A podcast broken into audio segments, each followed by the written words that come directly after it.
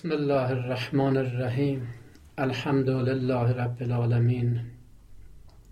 الصلاة والسلام على سیدنا و نبینا محمد و آله الطیبین الطاهرین المعصومین سیما بقیت الله فی الارضین.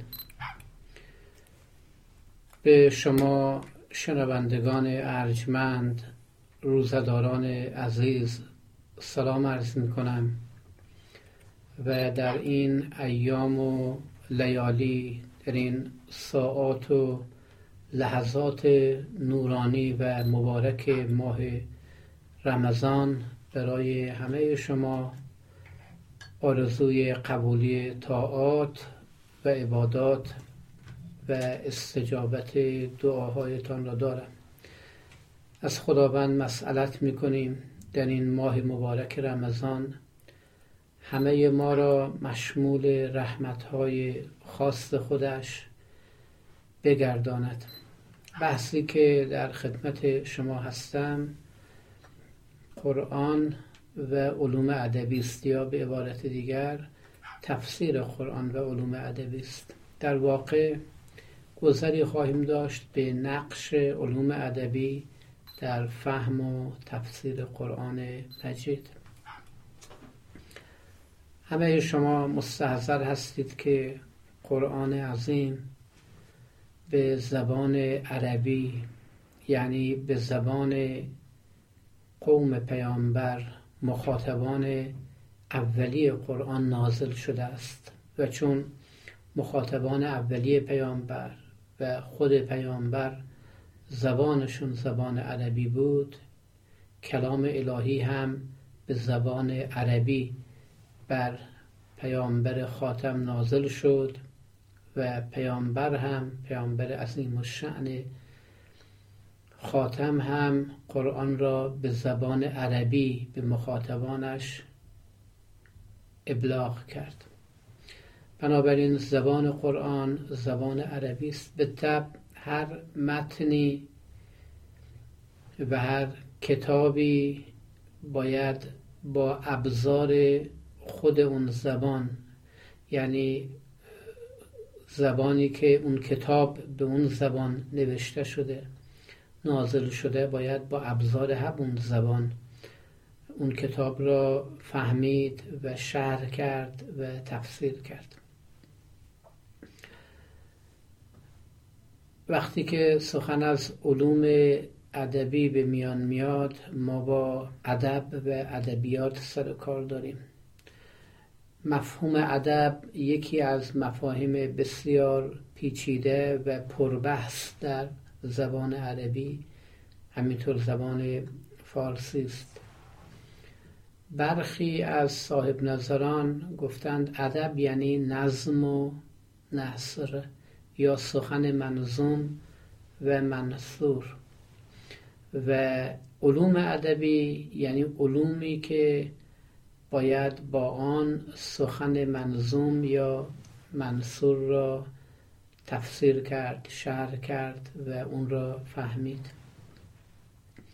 البته قرآن مجید منزه از نظم و نصر قرآن نه شعر و نه همانند سخن آدمیان به نصر اما تردیدی نیست و همه علما و مفسران و صاحب نظران شهادت دادند که زبان قرآن زبان ادبی و یک زبان خاصی است. یعنی از نظر لفظی عرض می‌کنم.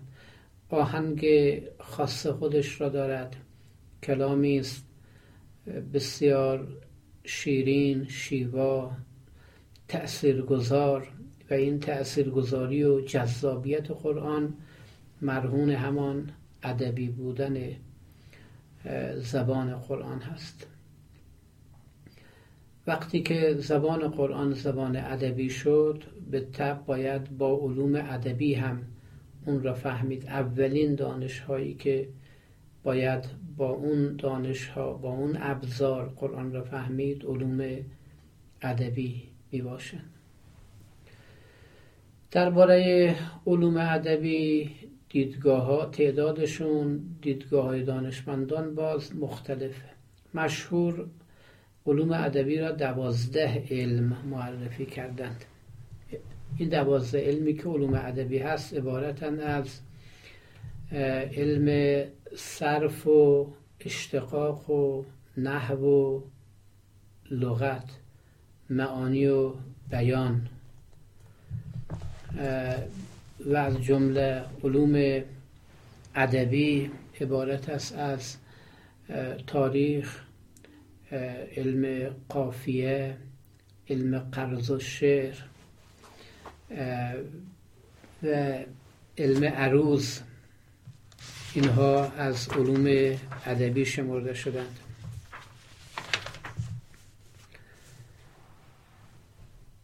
از جمله علوم ادبی علم انشاء و رسم الخط. اینها مجموعه علوم ادبی است که مشهوره. بعضی از علما معتقدند که علوم ادبی که به کار فهم قرآن میاد عبارت است از شیش علم صرف و نحو و لغت معانی و بیان و بدی این شش علم به کار تفسیر و فهم قرآن میاد. ما دیگه در تفسیر قرآن نیاز به علم عروض و قافیه و انشا و اینها نداریم بعضی از این شش علم کم هم کردن. گفتن پنج علم به کار تفسیر قرآن میاد. درباره این پنج علم هم باز اختلاف نظره. بعضی علم صرف را حذف کردند و علوم مورد نیاز برای تفسیر قرآن را عبارت دانستن از علم نحو و لغت یا بگید علم لغت و نحو لغت را مقدم بداریم. و نحو و بعد معانی و بیان و بدی. بعضی هم علم بدی را حذف کردند و علم صرف را اضافه کردند. صرف و نحو و لغت یا صرف و لغت و نحو و معانی و بیان. این پنج علم را. به نظر میاد که در میان علوم ادبی ما برای فهم و تفسیر قرآن به تاریخ هم نیاز داریم چون یکی از علوم ادبی علوم علم تاریخ. تاریخ به معنای عامش بسیار مهمه در فهم و تفسیر قرآن. بنابراین ما از هفت علم باید در به اصطلاح تفسیر ادبی سخن بگیم. یعنی وقتی که می‌خوایم علوم ادبی را به خدمت تفسیر قرآن در بیاریم باید از علم تاریخ هم بهره ببریم. بنابراین هفت علم صرف و نحو و لغت معانی و بیان و بدی و تاریخ میشن علوم ادبی مورد نیاز برای تفسیر قرآن. رسم الخط هم که یکی از علوم ادبی است تا حدی در تفسیر قرآن تأثیر داره. میشه هشت علم. و بعضی علم اشتقاق هم جدا یاد کردند که در دوره معاصر بیشتر علم اشتقاق را زیر مجموعه علم صرف می‌گیرند و دیگه باب جدایی برای علم اشتقاق باز نمی کنند همه مباحث مربوط به اشتقاق را در علم صرف دنبال می کنند یه تفاوت های البته بین علم اشتقاق و علم صرف وجود داره خب تفسیر ادبی یا استفاده از علوم ادبی برای تفسیر قرآن وقتی ازش سخن میگیم یعنی باید از این هفت علم یا هشت علم ما بهره ببریم برای فهم و تفسیر قرآن مجید. از میان این علوم البته دانشمندان تأکید می‌کنند که علوم بلاغت یعنی علم معانی و بیان و بدی به علاوه تاریخ نقش مهمتری در تفسیر قرآن مجید دارند. و عده از مفسران معتقدند که ما در همون علم لغت و معانی به میزان لازم از علم صرف و اشتقاق و نحو هم ما بهره می‌گیریم. چون بین علم معانی و علم نحو تفاوت های وجود داره. اما میشه اینها را به هم نزدیک کرد. غلط غلط هم این هست که علم نحو گرچه علم بسیار مهمی هست اما تا حدودی در دانش معانی هم به اون پرداخته میشه. به همین دلیل علم معانی و بیان محورند.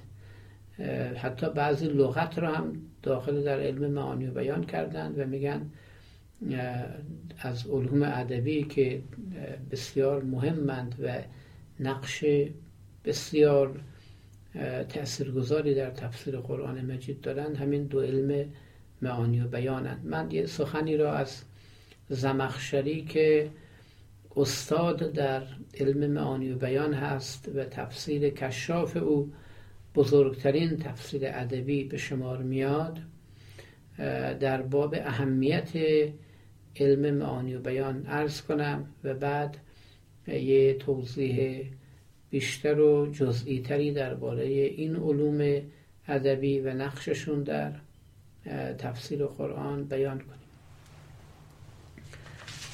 زمخشری در مقدمه تفسیر کشافش همون صفحه اول تفسیر کشاف یا صفحه دوم. در باب اهمیت علوم بلاغی علوم بلاغت در و نقششون در تفسیر قرآن فهم قرآن اینطور نوشته. میگه دانشی که قریه ها را سیرابتر می سازد و از طریق نکات ظریف و غریب و رموز و اسرار دقیق نهفته در آن بیش از دیگر دانش ها خردهای کامل را برمی انگیزد علم تفسیر است. اول در باب اهمیت علم تفسیر سخن میگه. که هر که که هر عالمی را توان فرا گرفتن آن و جولان اندیشه در آن نیست. علم تفسیر بسیار علم مهم و حساسی از نظر زمخشری و میگه هر کسی را یارای ورود در تفسیر نیست.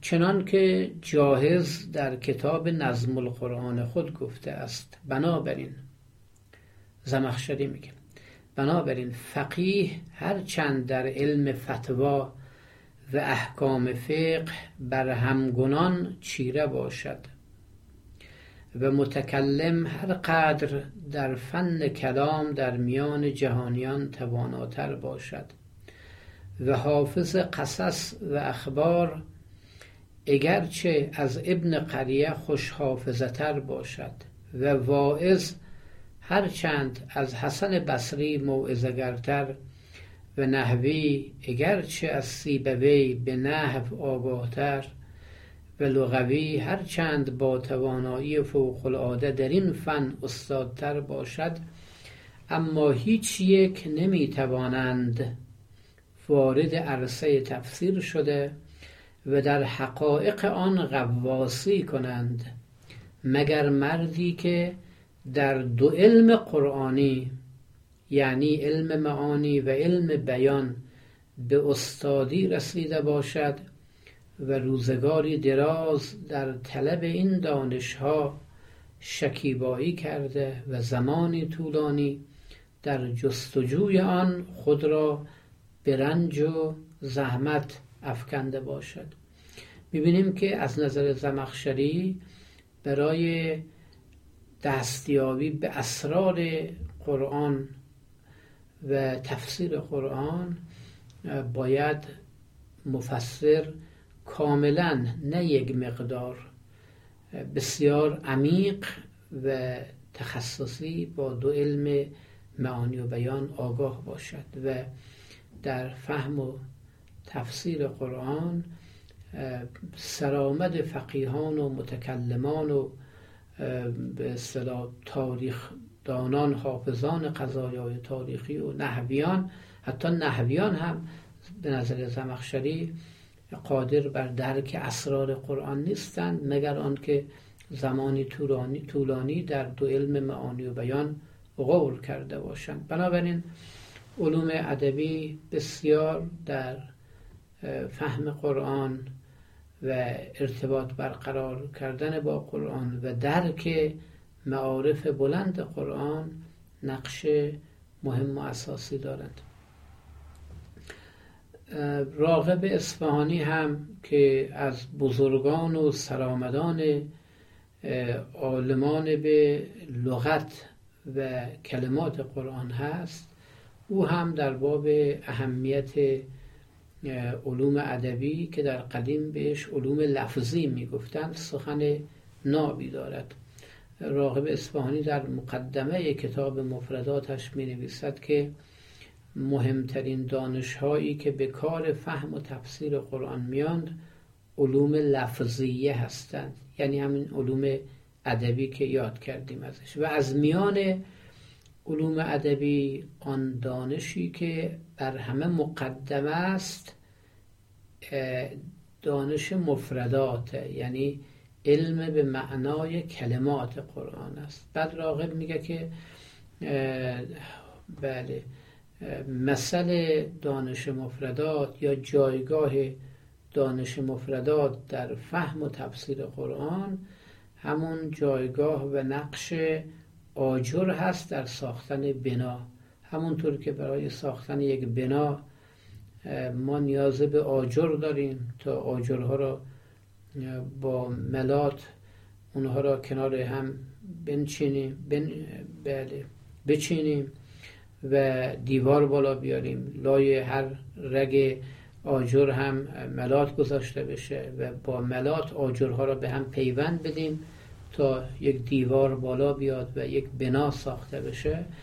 به همین شکل برای فهم و درک قرآن مجید هم اول باید این آجرها را تهیه کنیم. که عبارت باشه از دانستن معنای کلمات و بعد بریم سراغ اون ملاتی که کلمات را به هم پیوند بده و اون عبارت است از سایر علوم لفظیه یعنی علم نحو و علم معانی و بیان و بدی. خب این از نقش و اهمیت دانش های لفظی یا علوم ادبی و نقششون در تفسیر قرآن مجید. من یه نکته دیگه هم در باب اهمیت علوم ادبی و لفظی عرض بکنم و بعد بریم سراغ یکی که این علوم و نقششون در تفسیر قرآن.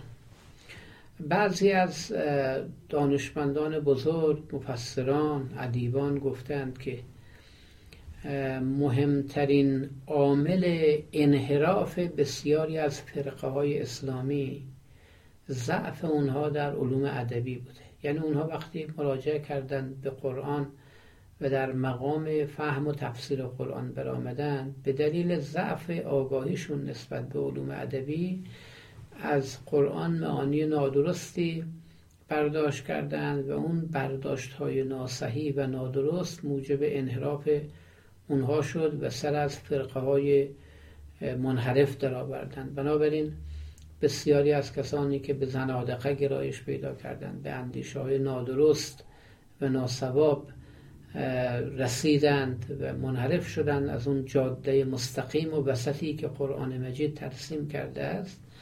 مهمترین عاملش ضعف در علوم ادبی بود. یعنی نه تنها ما به علوم ادبی نیاز داریم برای فهم و تفسیر قرآن بلکه باید آگاهی به دانش ما نسبت به علوم ادبی هم عمیق و گسترده باشد و نباید به آگاهی کم اکتفا کرد. آگاهی کم گاهی از عدم آگاهی خطرناکتر است. چون اون کسی که آگاهی ندارد سراغ عالمان میره و تفسیر قرآن را از عالمان سوال می‌کنه. اما کسی که اندکی آگاهی دارد او به تصور این که قرآن را خودش با اعتماد به آگاهیش می‌فهمه سراغ قرآن میره و چه بسا که بر به برداشت های نادرست و ناسحی برسه.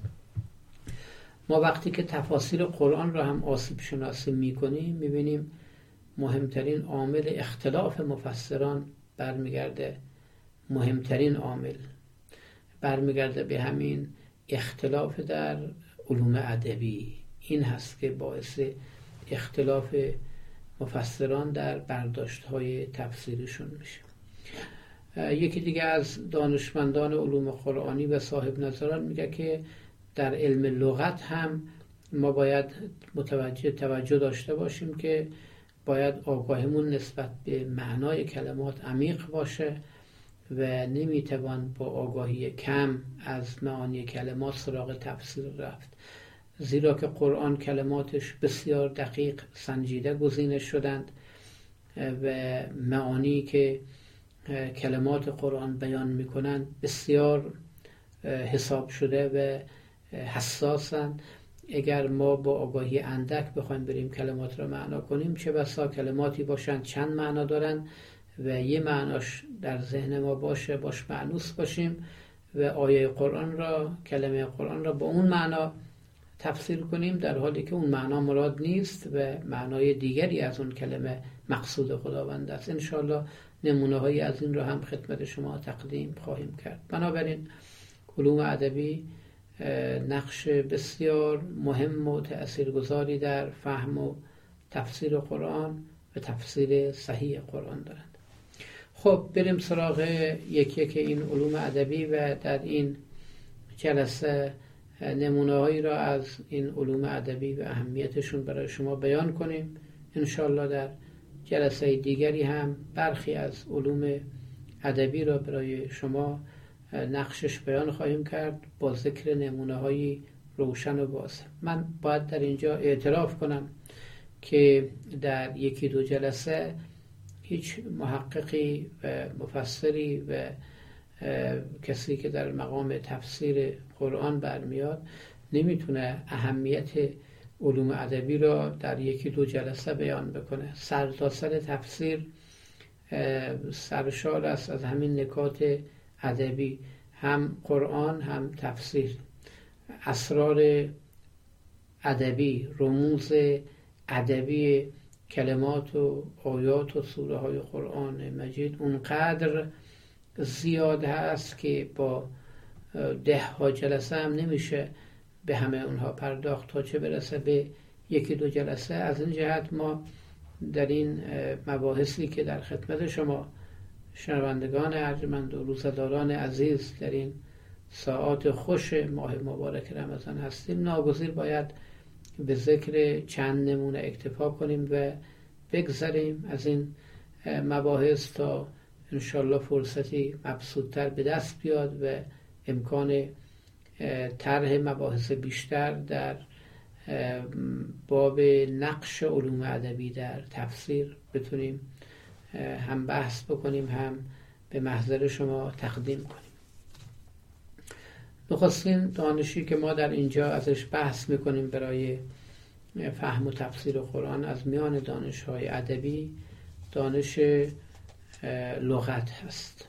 چون به تعبیر راقب اسپانی این حکم آجر داره خشت خام داره برای ساختن بنا. ابتدا ما باید با معانی کلمات آشنا بشیم. همونطور که عرض کردم خدمت شما لغت بسیار اهمیت داره و کسانی بودند که به دلیل همین ضعف در دانش لغت و آگاهی از معنای کلمات اعتقادهای نادرستی هم پیدا کردند به نام دین و دیندار و مسلمان.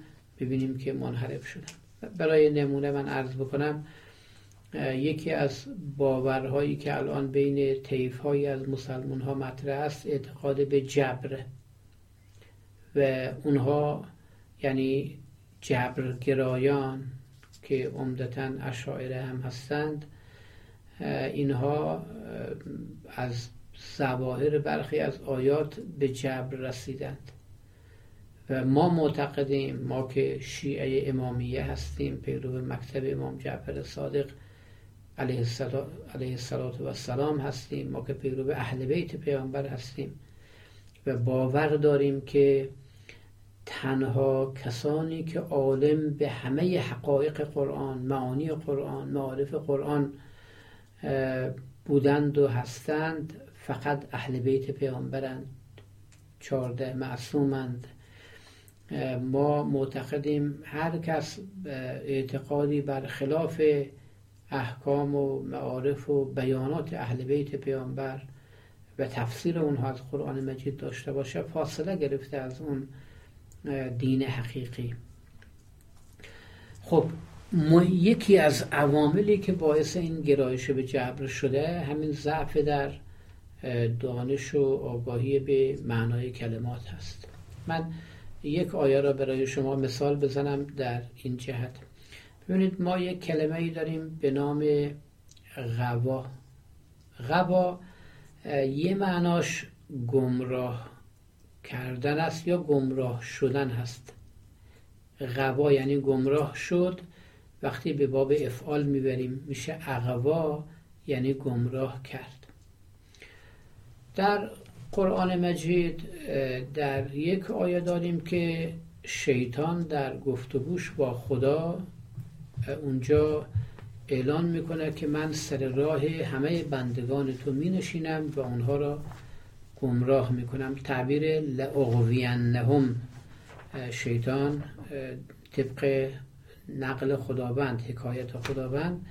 تعبیر لعغوینهم به کار می‌بره.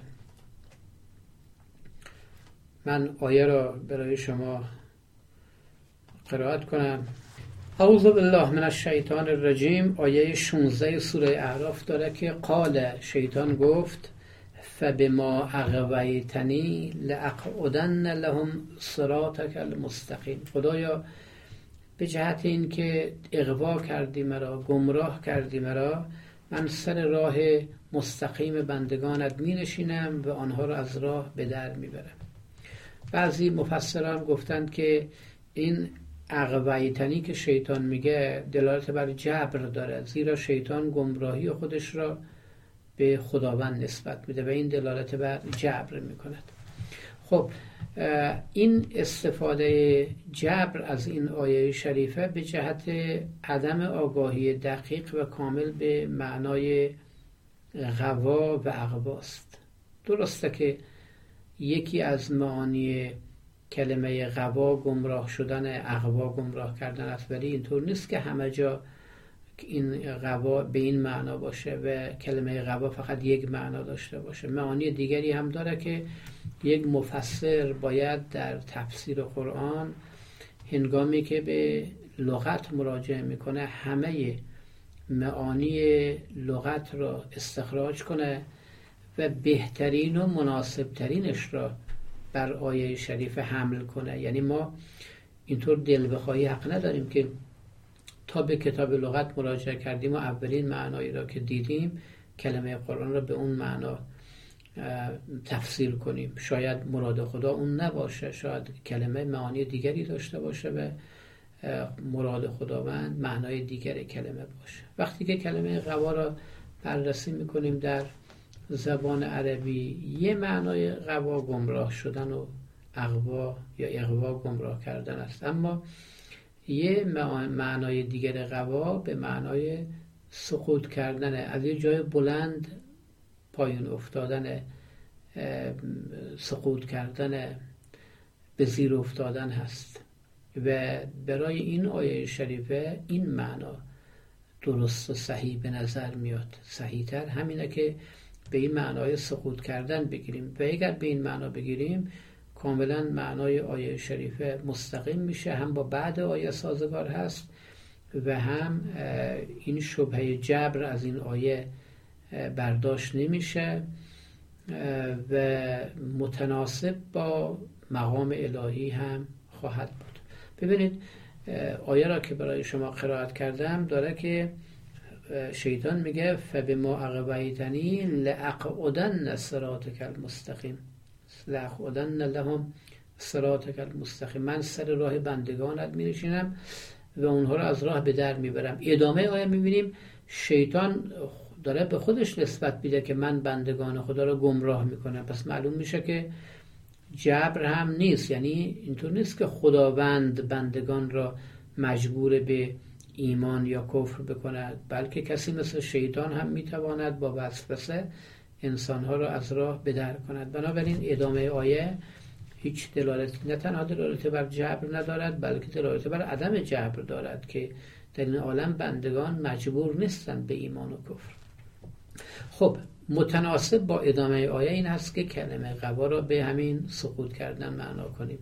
طبق این معنا آیه شریف این میشه. شیطان میگه قال فبما اغویتنی خدایا حالا که من را به خاطر اون حسادتی که به آدم ورزیدم تکبری که ورزیدم و برای آدم سجده نکردم و تو به واسطه این سرپیچی مرا از مقام و جایگاه هم به زیر کشیدی و ساقط کردی از اون مقام و جایگاه هم قبل از این تکبر حالا که تو من را به زیر کشیدی از جایگاه پایین آوردی. ساقطم کردی من هم سر راه بندگانت می نشینم به اونها را گمراه می کنم از راه به در می برم می که با این معنا هیچ شبه جبر از این آیه شریفه برداشت نمیشه. نمونه دیگری از نقش لغت را خدمت شما عرض بکنم واژه زنب را داریم. زنب الان همه به ذهنشون معنای گناه میاد.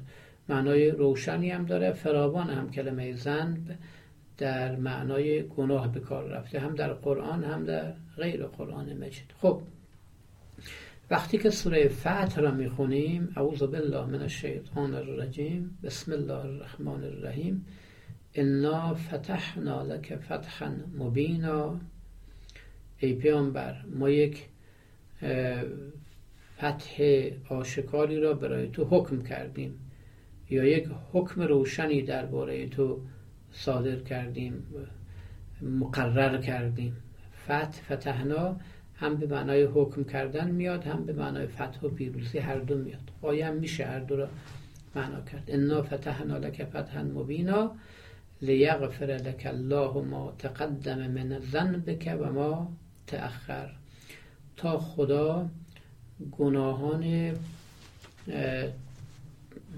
گذشته و آینده تو را بیامرزد. حالا من طبق معنایی که معروف و مشهوره آیه را معنا می‌کنم ولی نادرسته دا لیغفر لک الله تا ببخشد بیامرزد خداوند برای تو ما تقدم من ذنبک آنچه که از زن به تو مقدم شده و ما تأخر و آنچه که از زن به تو مؤخر شده. ما دو تا کلمه خیلی مهم داریم در این آیه شریفه که اگر نادرست معنا کنیم به یک نتیجه ناسواب می‌رسیم یه برداشت نادرست از آیه شریفه خواهیم داشت. یکی کلمه زن به هست یکی کلمه ما تأخر هست. ما تقدم یعنی آنچه که مقدم شده پیشی گرفته روشن معناش. این موجب خطایی در فهم آیه نمیشه. خداوند گناهان ما تقدم و گذشته تو را میامرزد یا بیامرزد با این فتح اما متأخر یعنی چه؟ این مهم حساس. این دو تا کلمه اگر با درست معنا نکنیم دو تا برداشت ناسواب از آیه شریفه خواهیم داشت. اول بیام سراغ کلمه زنب. زنب معنایی که الان در ذهن همه مسلمان ها هست عرب زبان ها هست معنای گناه خداوند فتحی را نصیب پیامبر کرده تا بر اثر این فتح گناهان پیامبر را ببخشه این گناه چیه؟ همه مفسران گذشته ما به طور خاص مفسران اهل سنت. اون بهترین معنایی که کردن از این آیه که کمشکالتره نسبت به بقیه معناها اینه که پیامبر این زن به پیامبر در اینجا مراد ترک اولاهای پیامبره. یعنی کارهایی که بهتر بود پیامبر انجام نده ولی انجام داد اینا میگن ترک اولا دیگه بهترین تفسیر اینه دا ولی بعضی گفتن نعوذ بالله پیامبر مثلا قبل از رسالت مرتکب گناه شده. بعضی گفتن مثلا در ایام کودکی مرتکب گناه شده. بعضی گفتند که پیامبر بعد از رسالت هم در حوزه های شخصی زندگی ممکنه مرتکب خطا و گناه شده باشه ولی در زمینه رسالت نه.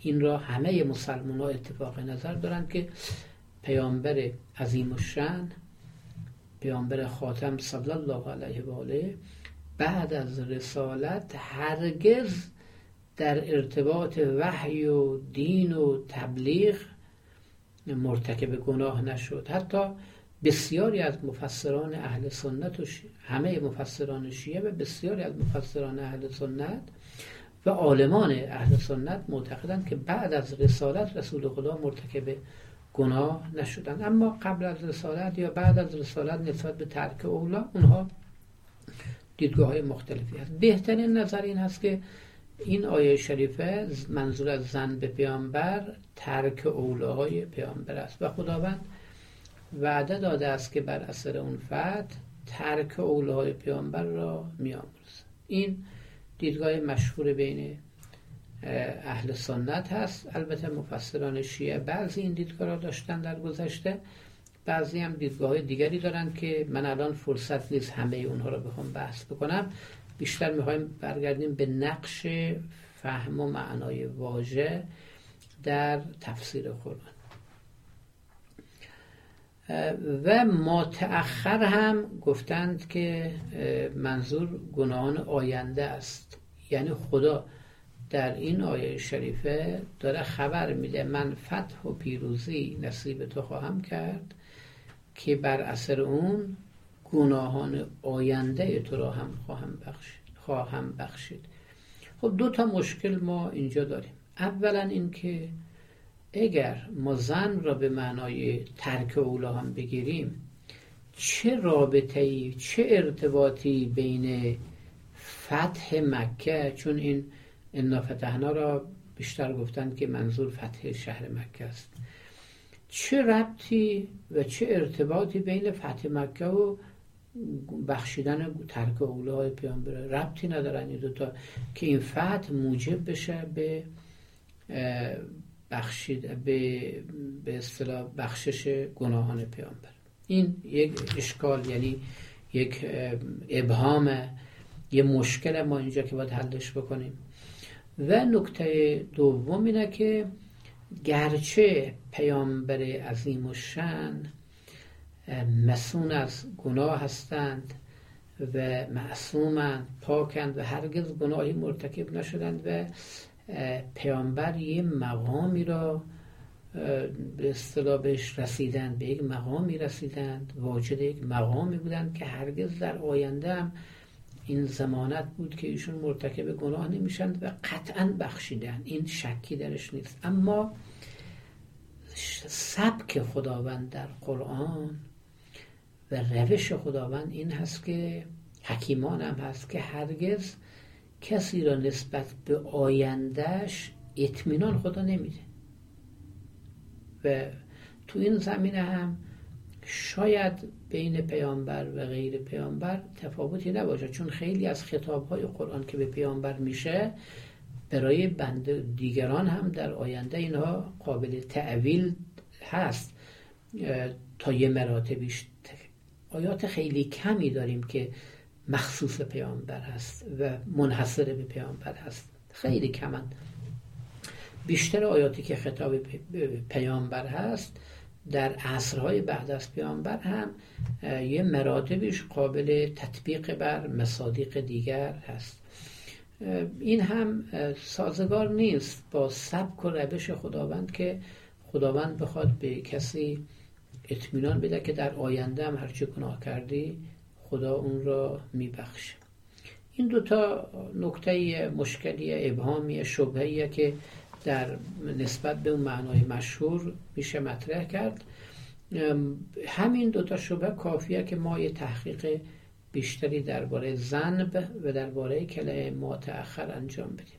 خوشبختانه برای اول بار طبق تحقیقاتی که بنده انجام دادم مرحوم علامه تبایی رضوان الله تعالی علیه با تعمدی و تحقیقی که در این دو کلمه کردن برای اول بار از میان همه مفسران گذشته تا اونجایی که بنده اطلاع یافتم یه معنای متفاوتی ارائه دادند که انسان کاملا نفسش نسبت به این آیه و معنایی که علامه ارائه میدن آرامش پیدا می‌کنه و فکر می‌کنه آیه براش حل شده. مرحوم علامه طباطبایی رضوان الله تعالی علیه میگن فرماند که کلمه زنب یه معناش گناهه یعنی مخالف دستور خدا عمل کردنه که گاهی در مورد ترک اولا به کار میره. این یه معناش. اما در لغت عرب فقط به این معنا نبوده. کلمه زنب به هر عملی اطلاق میشه که نزد دیگری خلافه ناشایسته. اینا میگن زنب به عبارت دیگه زن به هر عملی میگن که پیامد داشته باشه. پیامد سو داشته باشه. ولو اینکه اون عمل عمل ثوابی باشه عمل خداپسندانه باشه. ولی همین که انسان یک عملی را در ارتباط با دیگری انجام بده که از نظر اون دیگری اون شخص شایسته ملامت توبیخ مجازات باشه به این میگن زن عمل پیامددار پیامد سوددار را بهش میگن زن مثلا ببینید اگر کسی از منزل بیرون بره و بعد با یک فرد به هر حال فرد خطاکاری با یه فردی آشنا روبرو بشه که به زور می‌خواد حق یک مثلا بچه یتیمی را بگیره. شما اگر باشید اونجا وای میستید و حق یتیم را از اون شخص ظالم می‌گیرید و اگر بتونید مثلا دوتا کشیدن تو گوشش فرض کنید می‌گذارید در دفاع از یتیم. فرض کنیم به جا هم این کارا می‌کنید. فرض کنیم به جا دوتا مش می‌زنید برای اینکه حق اون یتیم را بگیرید. این فرضه خب عمل شما یک عمل خداپسندانه است. شما عمل به حق کردید. حق یک مظلومی را ضعیفی را گرفتید و بهش رسوندید. به اون مشتی که زدید به یک ظالم شایسته اون مشت زدید. اما عمل شما در چشم اون شخص ظالم یک زنبه چرا؟ چون یه پیامد سود در او ایجاد می‌کنه برای عمل شما. او تصمیم می‌گیره که انتقام بگیره شما را مجازات بکنه. پس شما نسبت به اون شخص مرتکب یک زن شدید. عمل پیامدداری را مرتکب شدید. این میشه زن در لغت. در قرآن هم در همین آیه کلمه زن به این معنا به کار رفته. یعنی علامه طباطبایی رضوان الله تعالی علیه میفرماند که منظور از زن در این آیه نافرمانی خدا نیست که بعد بگیم پیامبر مرتکب گناه شد یعنی عمل ناشایستی رو انجام داد ترک اولایی رو انجام داد که در پیشگاه خدا خدا باید او را مجازات می‌کرد. حالا بر اثر فتح مکه خدا او را بخشید. نه. به این معنا نیست. کلمه زن به این معنا در این آیه شریفه یعنی این که پیامبر یک رفتارهایی را انجام داده ازش سر زده اعمالی را انجام داده در ارتباط با مشرکان که در چشم مشرکان این اعمال برای پیامبر زنب شمرده می شده. مثل مبارزه با پرستی مثل محکوم کردن یا مثلا فرض کنید انکار بتها رد بتها مبارزه با بتها اینها در چشم مشرکان زن به شمار می آمد. گرچه که در پیشگاه خدا اینها نه تنها عمل درست و ثوابی بود بلکه رسالت پیامبرم این بود. پیامبر وظیفه داشت با بود پرستی و بوتان مبارزه بکنه و در جهت از بین بردن اونها تلاش بکنه. این رسالت پیامبر بود وظیفه پیامبر بود و همه برای پیامبر ذخیره بود اجر بود پاداش بود این اعمال. اما در چشم مشرکان اینها زنبه بود. و خداوند در آیه اول فتح وعده میده به پیامبر.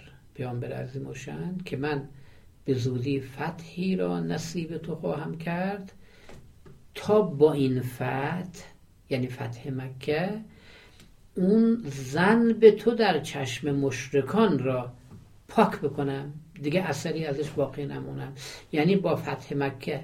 و بعد از اندکی مردم بتپرست و مشرک مکه به تدریج وارد دین اسلام میشند هدایت میشند و اینها دیگه در صدد اون انتقام گیری و مجازات تو نسبت به مبارزه علیه بتان و مبارزه علیه شرک و بتپرستی اونا دیگه تمام اثرش پاک میشه و مشرکان خودشون به آین اسلام وارد میشن و دیگه از اون جهت دنبال مجازات و انتقامگیری از شما پیامبر نیستن. می‌بینیم کاملا این معنای از زن با فتح در آیه اول هم ارتباط و تناسب داره. اما کلمه ما کلمه ما هم مرحوم علامه طباطبایی رضوان الله تعالی علیه میفرمند هیچ ارتباطی به آینده ندارد.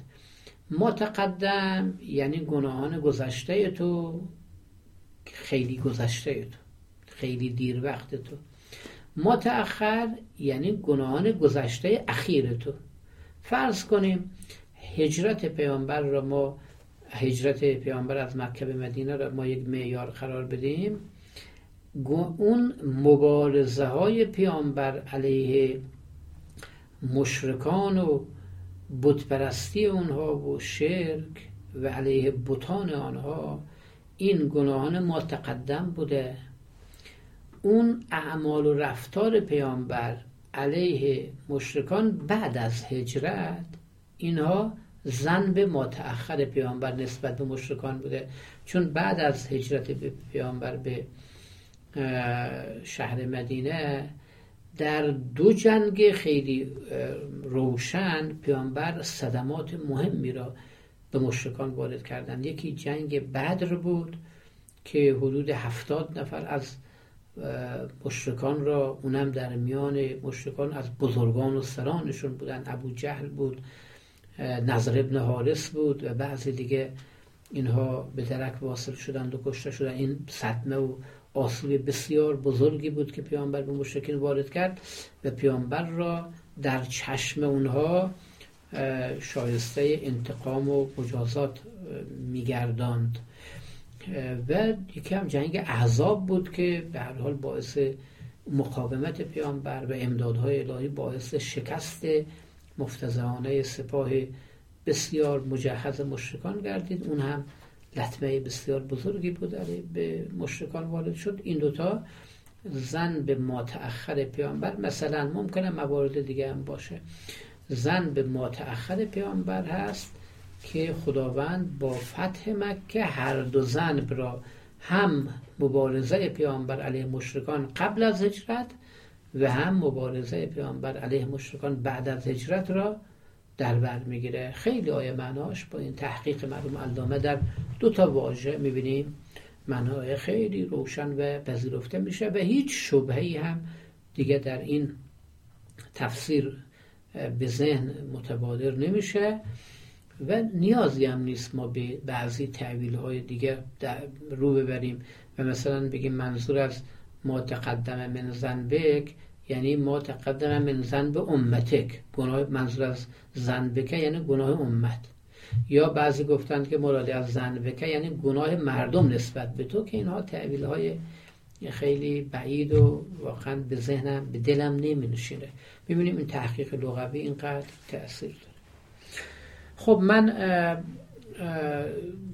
موارد دیگری رو هم یادداشت کرده بودم از کلمات که برای شما اینجا معنا کنم که ببینیم چقدر فهم دقیق کلمه برداشت ما رو از آیات شریفه قرآن تغییر میده. به آدم آیات رو خیلی دقیقتر می‌فهمه خیلی از شبهات به خاطر این تحقیق عمیق در معنای کلمات پاسخ می‌گیرند و از قرآن دیگه شبهی به ذهن نمی‌رسه که فرصت نیست من بیشتر توضیح بدم. انشاءالله در جلسه بعد باز هم یکی دو واژه را برای شما معنا خواهم کرد. موارد فراوانی من از همین مباحث ادبی البته موارد فراوانی چند مورد از همه علوم ادبی یادداشت کردم که همونطور که اشاره کردم واقعا در این جلسات محدود نمیشه اینها را ترک کرد.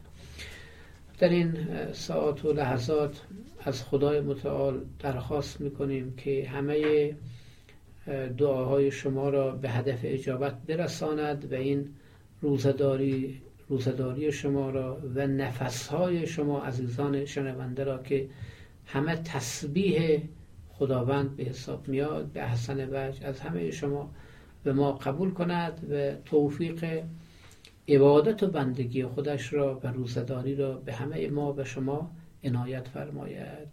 همه شما عزیزان را به خدای رحمان و رحیم می سپارم و السلام علیکم و رحمت الله و برکاته.